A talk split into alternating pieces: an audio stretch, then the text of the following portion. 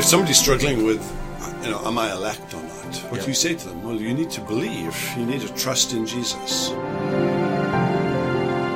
It will only take one rogue molecule to put God's purpose completely out of kilter.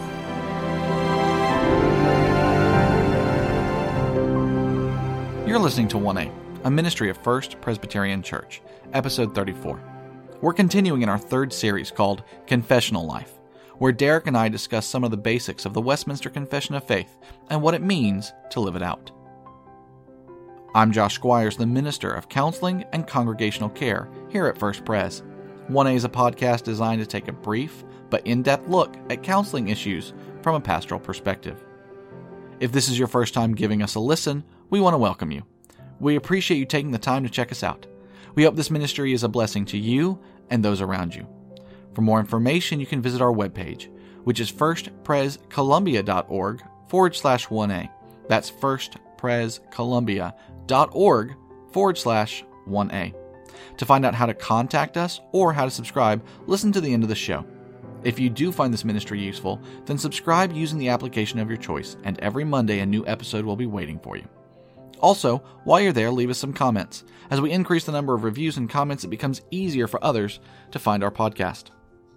In this episode, Derek and I conclude our discussion on the third chapter of the Confession of God's Eternal Decrees. We pick up with a further discussion of the credentials of both infra and supra lapsarianism. We talk the pastoral nature of this chapter's conclusion, and then we have the next installment of our Orthodox or Not segment. The holidays are upon us, and that means we are rapidly approaching our winter break. But don't fret, we'll be back in the spring. Until then, if you have any feedback for us, don't hesitate to contact us. Now, let's get to our show. I remember when I came to seminary, this was the thing infra versus supralapsarian, where if you really wanted to show your reformed colors, you, you were a supralapsarian. Uh, but this issue is one of those issues that every tenth day, I'm, I'm, I mean, I'm probably infralapsarian, though I don't know that I have a handle on, on all the nuances. Um, every tenth day, though, I could be pushed to be supra. I think you know, and and I struggle here. I I, I go back and forth. Uh, I think I think that the prevailing consensus in, say, the world of Presbyterianism, or, or the world of Reformed theology, let's let's broaden it to the world of Reformed theology, including including say Reformed Baptists and the, and the 1689 Baptist Confession, that the prevailing culture of our day, I think, is infralapsarian, and I mean, to the point that some well-known uh, names, I mean, extremely well-known names, have insisted that the Westminster Confession is an infralapsarian document. Now, I reject that uh, totally, Right.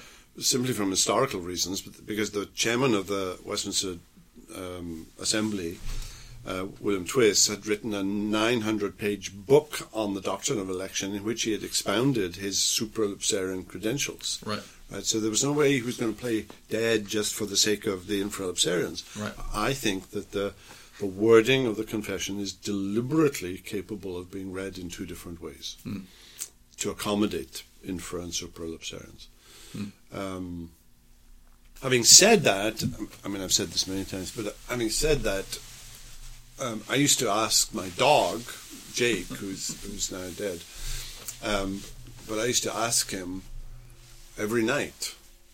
I would get get out of bed and I'd lie down beside him, and I would and he would be you know asleep. Yeah. And I'd whisper in his ear and I'd say, "Are you a supralapsarian?" and you'd you'd hear his little tail wagging, and uh, so he was my supralapsarian dog. I remember you asked us this question in uh, systematic theology. And me and all of my counselor friends, to the best of our ability as we understood it, um, probably all came down infra. And you asked why. And it may have been me, but it may have been one of the other counselors as well. Said something about wanting to protect God from the accusation that he was um, the author of sin, or that he was somehow condemning when when we wanted to to to isolate him from that or protect him from that. And I remember I remember you looked at us and you said, "God doesn't need your protection." Right? Did I say that? I think it is a difficult position to hold. Yeah. Um, you know that God would create a creature with the intention of consigning that creature to hell. Yeah. I mean that's a very difficult position to hold. Yeah. Um, when, you put it as crassly as that. Yeah. Uh, and I think I think evangelistically, it's a it's an easier uh, thing to say. No, God created human beings with in a universe in which it was possible to fall, Right. uh, and that the reason for their for their consignment to hell is their sinfulness.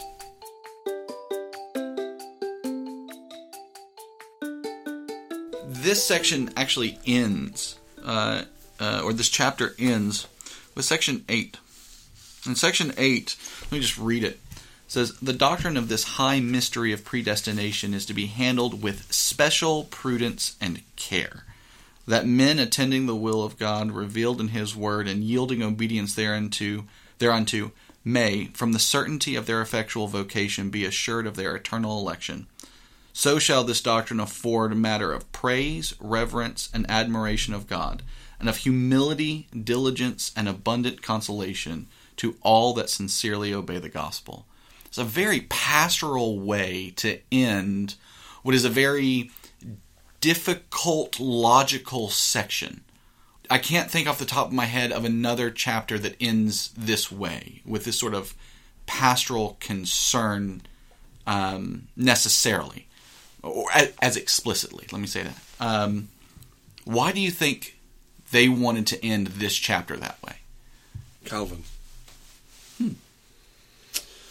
Calvin wrote the Institutes in 1536, the first sort of major edition, 1539, and in that first edition of the Institutes, the doctrine of election occurred where it logically belongs in the section on providence in Book One. It's where it belongs. It's where you would treat it if you were doing systematic theology. Election and predestination is covered in the doctrine of God. Right. And the doctrine of the decrees, it's here in chapter 4. Uh, and it's not in chapter 18 or 19. Right. Um, but Calvin, by the final edition in 1559, moved the doctrine of election into Book 3, where he's actually treating um, the application of redemption. And, and, and he does that purely out of pastoral considerations because the doctrine of election raises the pastoral issue if if my being in heaven is a matter of God's decree, how can I know that He has decreed it? Mm. Mm. How can I know my election? How can I know if I'm elect? Right. You know, I can't, I, I can't break into the book of life, the hard drive, and and see, you know, is my name there? Right. So, so how can I know that? And and the only answer that you can give, how do you know your election? You know your election as subsequent to believing in Jesus Christ and not prior to. Right.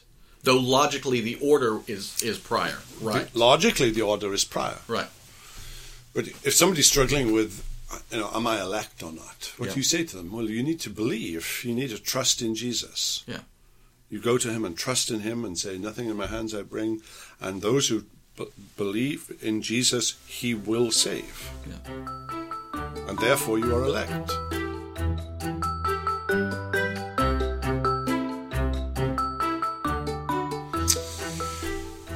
It's, in one sense, the order in which you find it in Romans, right? Paul has dealt with the application of redemption in the first eight chapters, and then in the in the ninth chapter he takes up the doctrine of election. Right. But in Ephesians, it's the other way around. Hmm. Right? Election occurs in chapter one hmm. in Ephesians, and then he talks about the application of redemption and, and the Christian life and so on in the rest of the epistle. So, you know, is it is it Romans? Is it Ephesians? Right. And there's an argument for both. And I think that the the divines here are, are saying it's Ephesians. Hmm. Because in a confession of faith, that's where it belongs. Right. But they are, they are aware in 1645 that a hundred years and more of really heated debate has taken place on the doctrine of election, hmm. and some of it has not been conducive to the production of assurance. Hmm. Which is why the, the confession is going to have an entire chapter on assurance.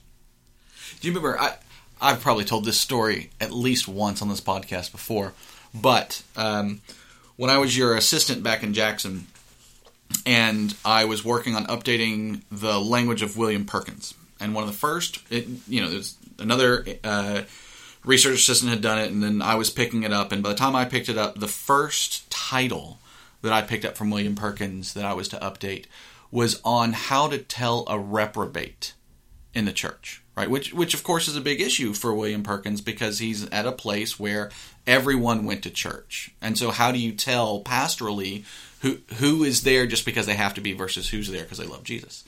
Um, and he went through this list of things, right? Doesn't love God's word enough, doesn't love God's people enough, all, all of these things. I remember reading these and being scared to death.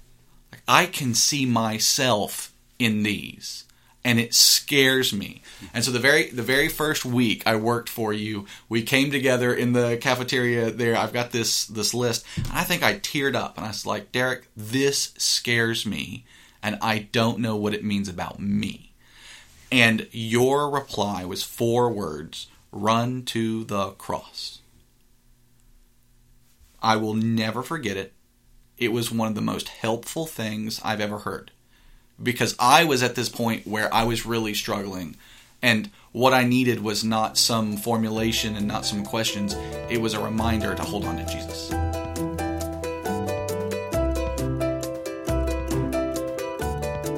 Uh, okay, so let's wrap up with um, the Orthodox or not statement um, to evaluate quickly.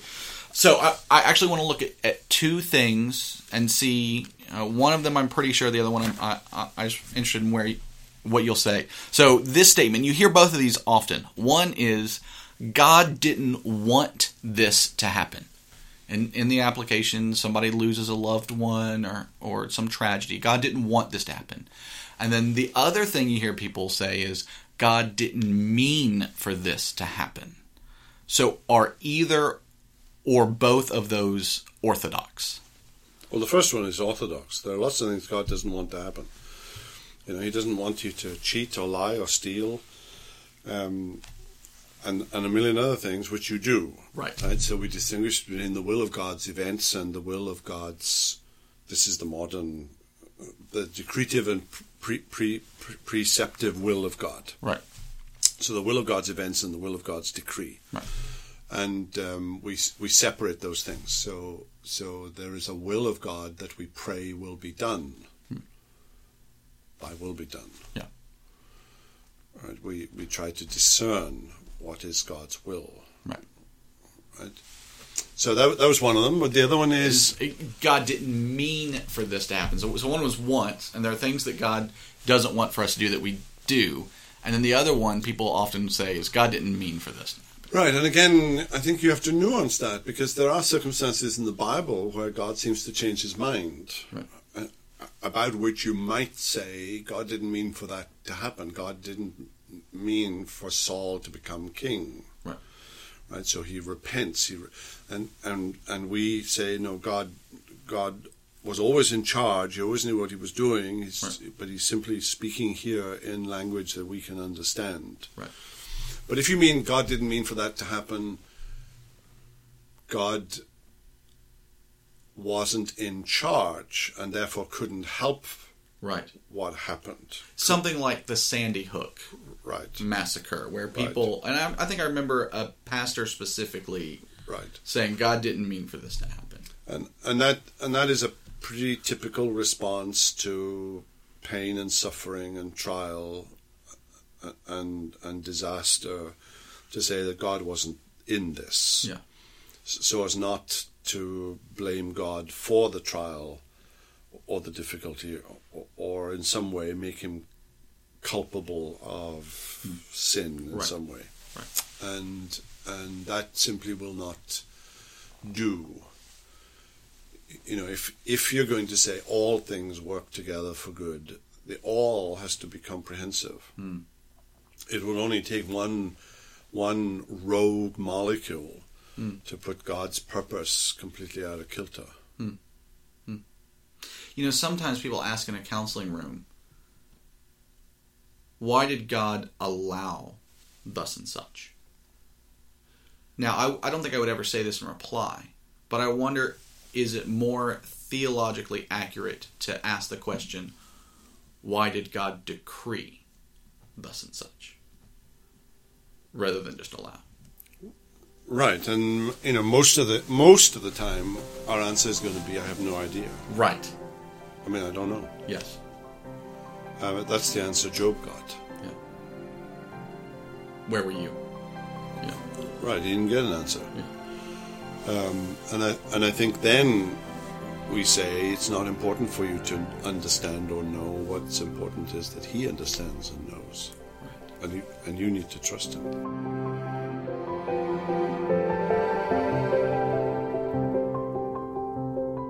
You've been listening to 1A, a counseling ministry of First Presbyterian Church. We encourage you to listen to all our episodes, which you can find on our webpage at firstprescolumbia.org forward slash 1A. That's firstprescolumbia.org forward slash 1A. You can also check us out on all your favorite podcasting applications, such as iTunes, SoundCloud, and Stitcher. If you like what you've heard, then subscribe. Also, don't forget to tell your friends and family about us as well. If you have comments, questions, or issues you'd like us to wrestle with, contact us. You can reach us at our email address, which is 1a at firstprescolumbia.org. That's 1a at firstprescolumbia.org. Or via our Twitter account, which is at 1a podcast. That's at 1a podcast. Or by phone, 803 281 1795. 803 281 1795. For Dr. Thomas, I'm Josh Squires. We look forward to seeing you next week. Until then, thanks for listening, and God bless.